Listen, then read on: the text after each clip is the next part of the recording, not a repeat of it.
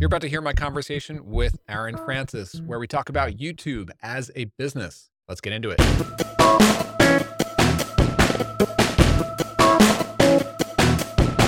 Hey, here's my real-time-ish update for you, and I'm recording this one on May 6th, 2024. First, I just want to say that once and for all, the name of this podcast, I'm sticking with the name Open Threads. You may have noticed I had briefly renamed it there in early 2024. I was using the name Full Stack Founder. Well, long story short, I'm sunsetting that brand name and that website. It was a short-lived project that just didn't quite stick. So this podcast is back to its original name, Open Threads, from here on out. Okay, so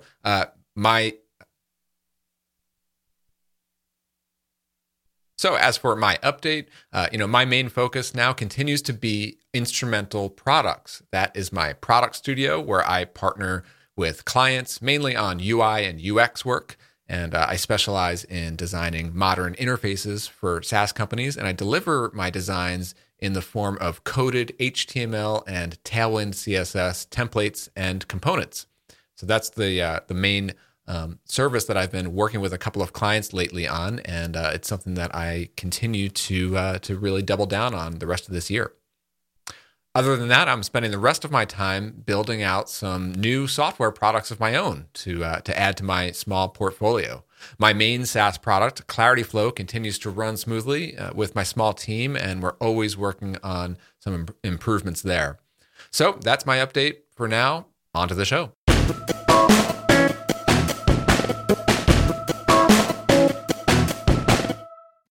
So my friend Aaron Francis is back on the show today. I'm about to roll our conversation, which we recorded on November 16th, 2023.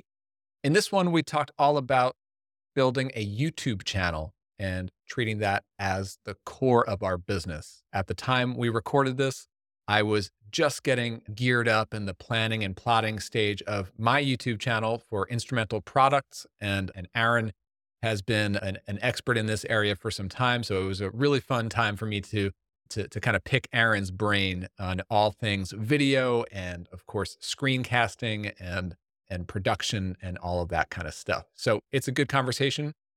Here we go. Here is that chat with Aaron talking all about video and YouTube. Enjoy.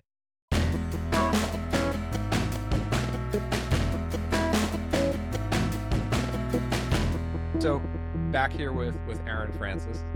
Aaron, welcome back. Yeah, good to be here. I'm ready to talk video.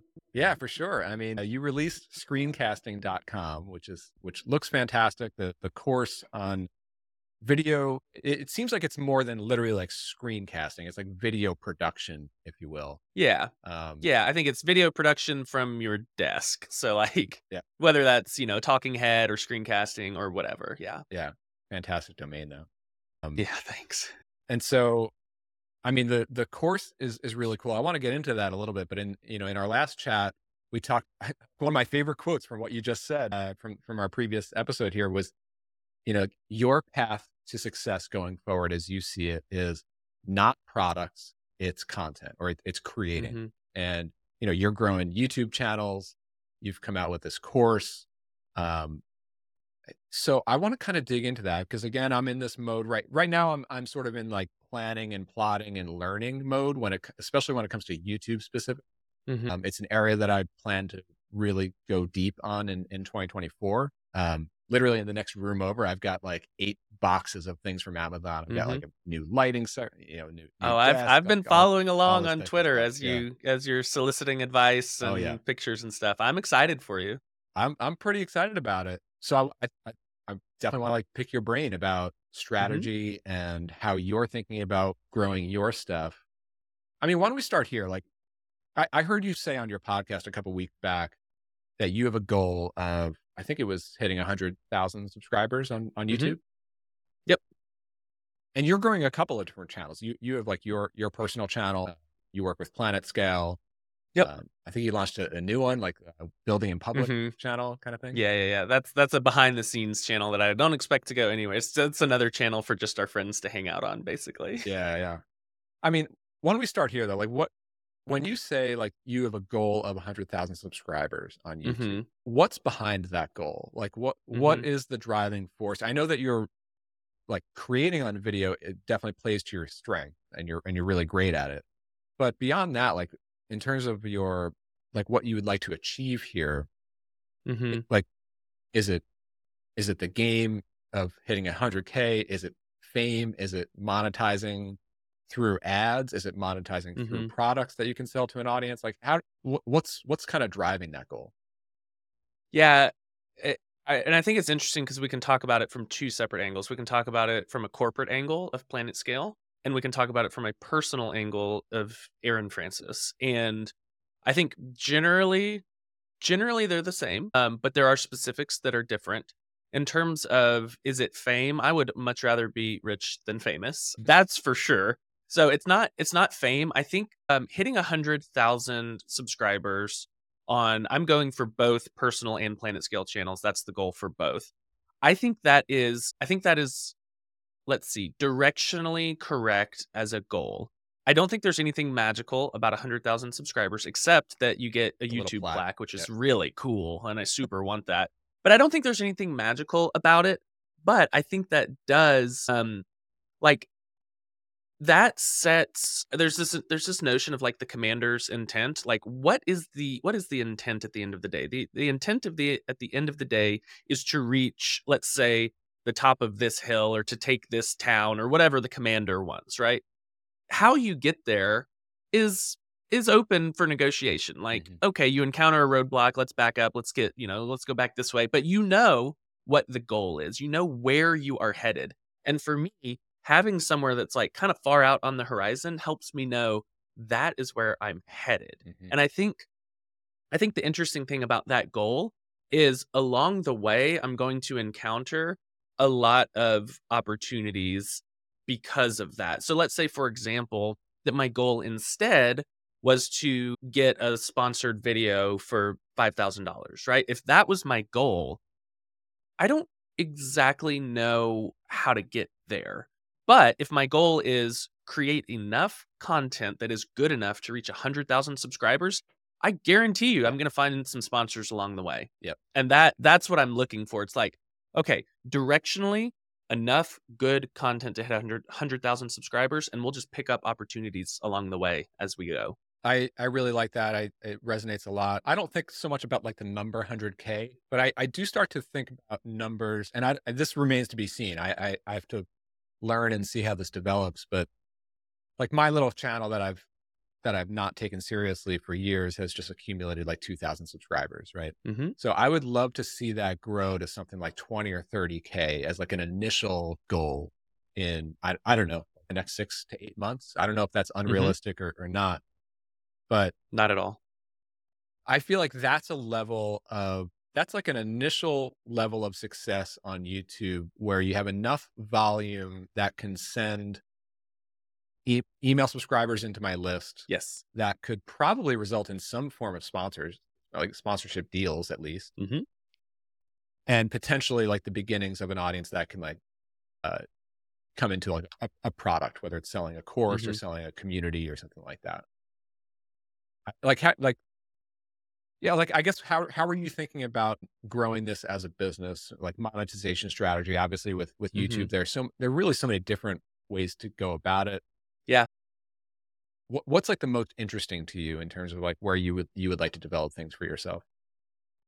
Yeah, the most interesting to me. So I'll talk on the personal side. The PlanetScale side is very obvious. We're a database company, and I make database videos, and so the goal there is like, we need more people to learn about PlanetScale. And so I'm going to make good videos about databases and teach them about PlanetScale. Mm-hmm. That's easy. So less interesting. So the interesting thing I think is on the personal side, and where does the money come? I think there are a ton of companies that struggle, you probably know this, that struggle with creating content. I mean, this used to be your business, right?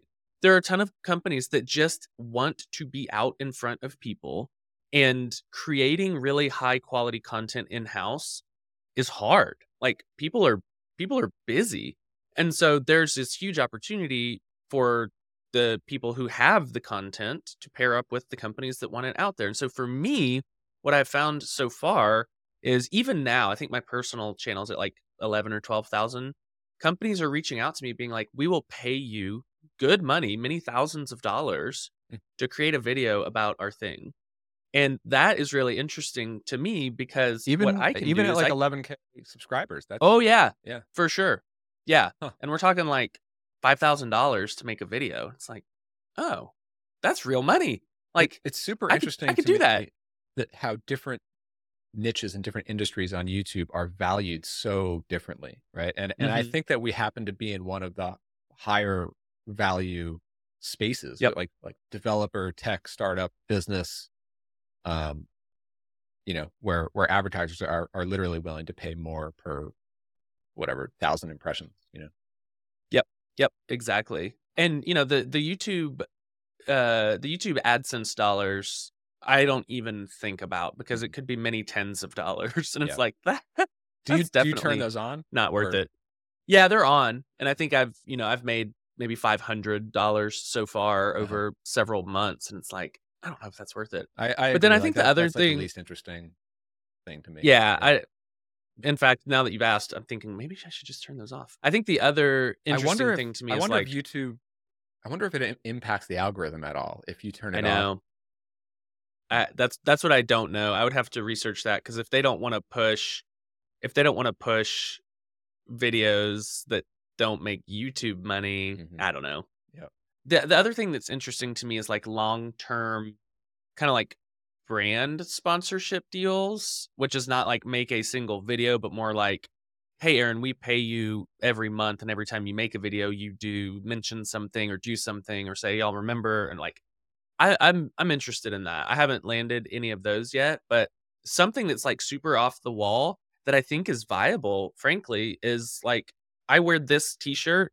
I've got 8 of them. I wear this T-shirt in every single video on every single platform that I make, and I'm reaching out to that company and I'm like, hey, I would love to talk about it. Like, check my actual order history in your Shopify and see that I've been ordering your shirts for the past 5 years. Yeah. Also, I like wear them in every video. Let me talk about it. And so that's an interesting thing to me that I'm trying to land to see if, hey, there are brands that like line up with me personally that I would feel great talking about. So I'm going to see if I can make that work. This is not my main goal, but I've always had like the random kind of creative fantasy of just like getting into like designing hats and designing T-shirts. And like that could be like a potential like result down the road of like just like a fun side project for a month, like spin up a couple of T-shirt designs and show them on the YouTube channel. Like that could be exactly fun. And there's a whole industry that you and I are not a part of that's like the real influencers and the real creators, and they're like spinning up in-house first party products, and I think that's totally possible. Like I don't know what that looks like for us, but I think that is a tried and true thing that has been done. Hey, real quick. This podcast is sponsored by Instrumental Products. That's my product studio where I and my small crew, we take new product ideas from concept to launched. I'm a full stack product designer and developer, and I love collaborating with fellow founders, creators, and SaaS companies to bring that spark of energy into new product ideas. Think of Instrumental Products as your shortcut to shipping that next idea and getting it into the hands of your customers as efficiently as possible. Got something to ship? Let's talk. Visit instrumentalproducts.com to learn more. The way I think about it is like, again, like YouTube monetization is not very interesting to me, but sponsorships is something that I think I would certainly be open to. I still don't think that that's like my number one goal when it comes to monetization. That seems to me more like a nice to have, something that I'm very open to having as a revenue channel. But I would like the primary thing to be like YouTube grows the audience, and that audience comes into some paid product, probably in the form of a community or membership type product at some point down the road. Maybe even with like a live events component as well. But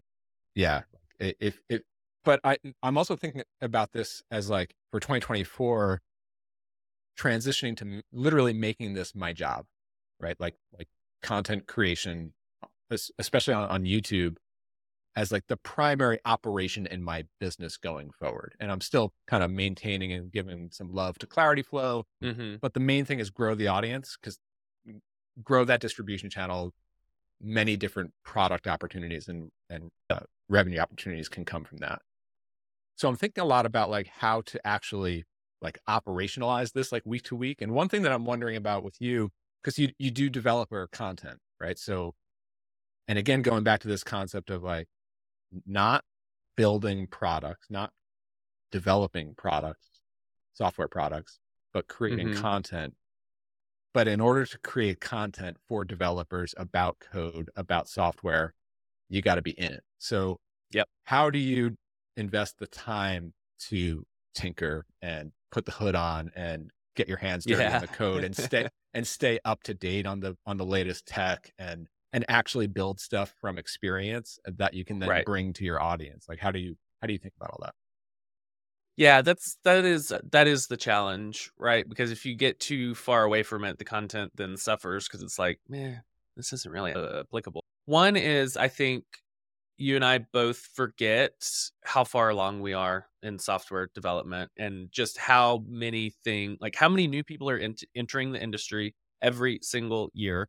And how many people are on their timeline behind us, right? Mm-hmm. And so there's this whole world of content. Like we're not, frankly, I'm not teaching other senior engineers most of the time. They already know everything I'm talking about. I'm teaching a lot of people who maybe aren't as plugged in as you and I are and aren't seeing everything on Twitter all day and like following these podcasts. And we know everything that's going on everywhere all the time, but we're not normal. Yeah. And so that's part of it. The other thing is I always have some sort of like, software development project going, whether that's even like, rebuilding my personal website in Laravel. That counts. Like I made some notes when I was doing that and was like, oh, this would be a good topic. And it's like, okay, I'm rebuilding my site. Here's an interesting thing. Now let me take that interesting thing and kind of spin it out into a more generic example. So I take the nugget and like expand on it. And then the other thing is like, I'm very, very specific on what I teach. I teach things that I know, and I don't put pressure on myself to comment or have opinions on or teach things that I don't know. And there are some YouTubers that will have an opinion on everything, and that's great. I don't super trust them, frankly, but like, I don't put that pressure on myself. So people will constantly ask me, can you make a comparison video of Laravel and XYZ? And I just say, I cannot. Mm-hmm. I do not know XYZ. I just don't know it. I'm not going to pretend that I know it, and I'm not going to go learn it. Do you ever go learn something for the purpose of creating content about that? Like you don't, maybe it's a framework or a library mm-hmm. or a piece of tech that you don't have any experience with. Maybe you think it's interesting, but you don't have any mm-hmm. active real projects to use it on. But it would make for a really great video, or you think it would really help your audience in some way. So yeah. So you devote some time to learning it first and then packaging it into a video.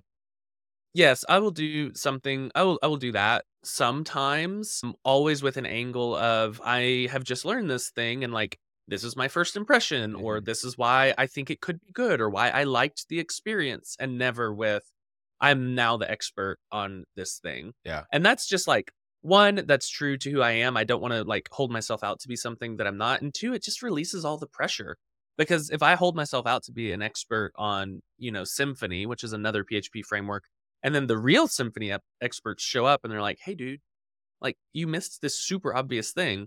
That's kind of like, oh, shoot, I told a lie and I got made. Yeah. But if I hold myself out as I'm a Laravel developer trying Symfony, and here's what I like and what I don't like and what I found useful, it's like, hey, that's great content. I can totally see that. Man, I got to talk to you more often, because I feel like you're cutting right through the imposter syndrome that I constantly feel, and especially with code. I mean, I mm-hmm. almost never share anything related to mm-hmm. code, but I code all day long, every single day. Yep.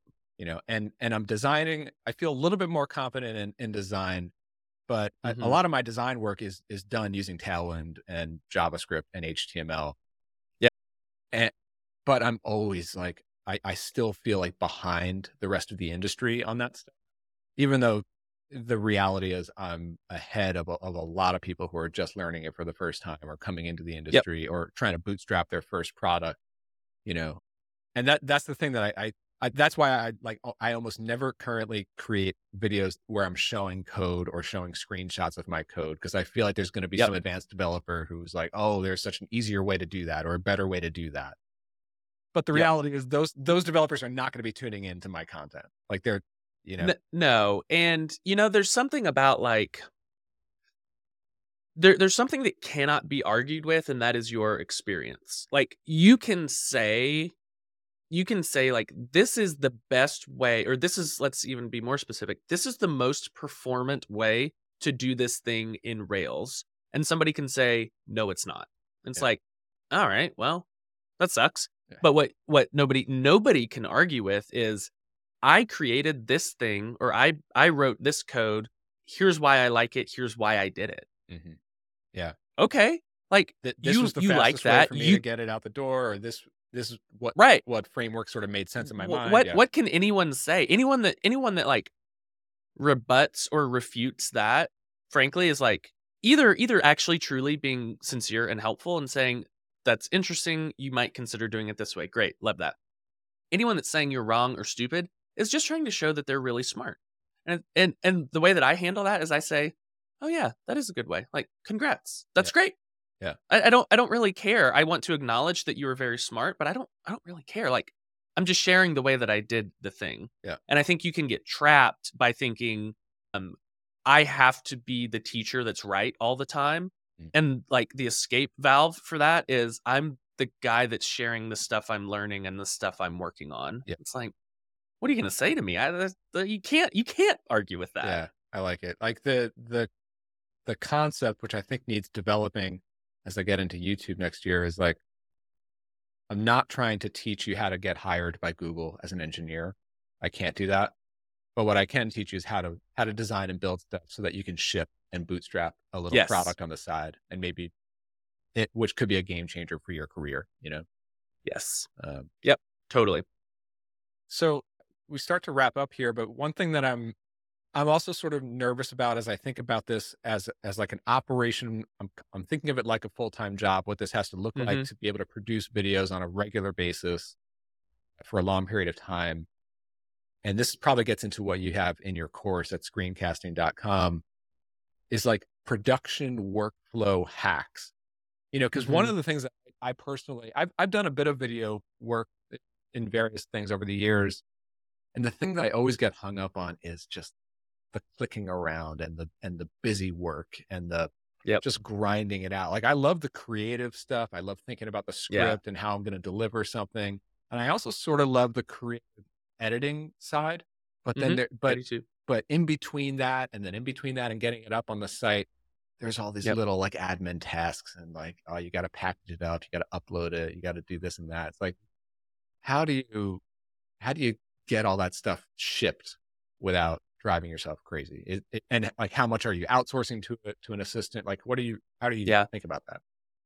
On the PlanetScale side, we now have a full-time editor. And so he does a lot of I do all the rough cut. So I'll record a video and then I do all the rough cut, where it's like I record basically in chunks. So I'll do like, you know, the talking head opening, and I'll mess it up 5 or 6 times, and I finally get a good one. And then I move on to like the first section of the screen recording, and I'll mess that up a bunch, and I get a good one. And so I deliver to the editor all the good chunks, and I'm like, here you go, like figure out transitions, graphics, all of that. And we recently got him, and that's just amazing. But what's more applicable is, you know, on the personal side, how do I handle that? One of the big things that I do talk about in the course is like recording in chunks, like spread the workload of editing, like spread it over the recording and the editing process, such that when you do get to the editing process, it is a lot easier because you've already borne some of that brunt in the recording process. And what I mean by that is I try to section out my videos into their chunks where I know that there's going to be a cut at the end. So like maybe I'm explaining something on camera and then I'll switch to the screen, or vice versa. And if I can nail a single chunk, it is way, way, way better for me personally to record that 1 minute, 2 minute chunk 6 or 8 times than record it in like 10-second parts where I'm like, then I have to go in and slice and dice and chop it up. And then the video looks really choppy and it's, I've got all these edits. So it might take 5 or 6 takes, but just do the takes until you get one complete good one. Do the takes till you get one complete good one that probably is going to be more concise. Like the message you're trying to get across is going to be clearer, but also the editing is just going to be a breeze because you're like, boom, one cut at the beginning, one cut at the end, let's move on. Yeah. And so that's one way that I do it. And then the other way that like the rest of it is like just getting, I do my own editing personally, and getting good at ScreenFlow has just been a massive, massive life improvement for me. And one of the things that I think we potentially would both fall into is like going down the rabbit hole of tools. I was just going to ask you about this. Like, ScreenFlow has been my go-to for like 10 plus years at this point. But I'm in this like research learning mode, and now I'm YouTubing about like DaVinci Resolve or Adobe Premiere or Final Cut. Like, what's your experience with those more quote unquote professional tools versus what you can do with ScreenFlow? Yeah, what I can do with ScreenFlow is what I need to do. I think there are other things, like our editor uses Premiere, and I think he can do a lot more than I can, but he's also had 10 years of Premiere, and so for me, like I've purposefully capped myself at ScreenFlow for now. I've purposefully capped myself at ScreenFlow because I can get the output that I'm looking for, and I am really, really fast at it. And I think if I were to open up the box of Premiere, I would get sucked in pretty hard. So one, it would be initial drop off in productivity because I'm just like, oh man, I got to learn what all these panels are.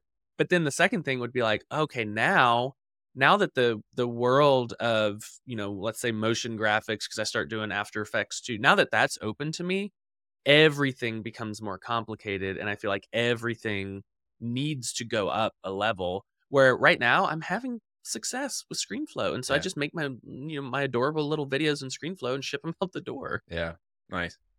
I've heard you talk about this before, and another thing that resonates is like doing well on YouTube, optimizing your content for reach without feeling like you're selling an infomercial or doing a super cheesy thumbnail graphic.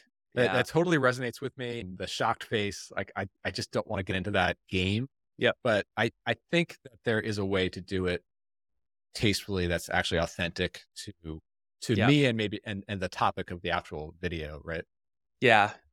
Yeah. Like, yeah, it's a challenge to me because man, like I think the platform demands certain things, and you see basically what the platform demands by scrolling your feed on YouTube and noticing what shows up. And like, that's kind of what the platform demands. And what I don't like that the platform seemingly demands is shock and awe.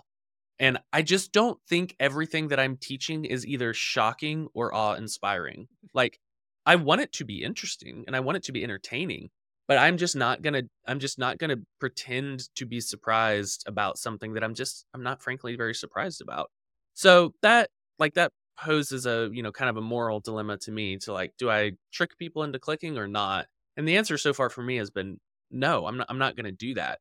That does, however, that doesn't give me like permission to not take into consideration how I get people to click. So like if I'm going to hold constant that there are things that I'm not going to compromise on, which is like, I'm not going to do the pretend shock face. Okay, well, dude, what are you going to do? How are you going to get people to click? Yeah. And that is still very, very, very much a question to me of like, really, how do you package all of this? The thing that I'm getting really interested in the creative process of YouTube right now, again, I'm sort of learning and planning at this point, is like, treating every single next video as a product in and of itself. Yes. You're literally creating and launching a new product like on a weekly basis or however often you're doing it. And a lot of that comes down to like, who is this for? What problem is it solving? And how do we connect with the potential buyer or viewer in this case? And like that could start with I think a lot of a lot of YouTubers are talking about this concept of like, start with the thumbnail and the title before you even create the video. Like, start with the concept of what someone is going to click on, and then deliver on that promise, you know, from there. Yeah. I mean, that's what I do. I don't necessarily make the thumbnail, but the first thing that I do is think, what is the title and what is the thumbnail? And not just like, what is it, but like, what is the packaging? And then what video can I produce to deliver on that packaging? So I can come up with really, really great packaging that everyone would click on. And then if I don't deliver in the video, then I have crossed one of my personal ethical boundaries, which is I've basically just lied to everybody. Yep. And so how can I create compelling packaging? And that's just not going to work well on YouTube anyway. Like, no, eventually you'll fail. You'll flame out because the watch time is going to be super low because people are going to realize, oh, it's just clickbait. Yep. So like, how can I basically start with a concept of like, what am I trying to teach? Great. Okay. Let's back up. Let's move up a level. Is there an interesting way to package this? Is there an edutainment way to package this? Education plus entertainment to package the core idea that I want to teach. And that's where you have to get creative and think like, okay, well, what is interesting about this? What is clever about this? How can I hook people into this? Like, I have a PlanetScale video coming out soon that's called You Don't Need Joins. Like, it's a database concept of joining tables together. And the title is You Don't Need Joins. And I back it up in the video that sometimes you are doing something with a join when really you should be using a subquery. And it's like, oh, that's interesting. But like, how to use subqueries is not very good packaging, right? That's actually, you don't need joins. And joins always, and then I go, and then I go into these use cases of like, here are the, 3, 4, 5 use cases where you're using a join and you shouldn't be using a join. It's like, oh, okay, that backs it up. That's good packaging. So it is hard. It is very hard to get good packaging for a pretty normy, like, basic idea. Yeah. Well, hey, Aaron, this is another great conversation. Great to connect with you. I'm super excited about everything that you are working on. And especially, like, I've been following you for some time, but I feel like the upcoming year and a couple of years here in terms of the things that you are growing now are super interesting to follow along. Oh, thanks. So, yeah, I really appreciate that. That means a lot. Thank you. Cool. All right. See ya. See ya.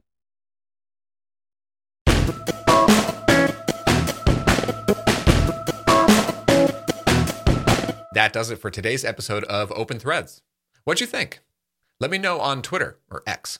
I'm @CastJam. And you can find the full videos for all episodes of Open Threads on the YouTube channel for this podcast. That's youtube.com/openthreads. One more thing. I'd really appreciate if you'd give this podcast a 5-star review on iTunes. That helps a lot. Thanks for listening. I'll see you on the next one.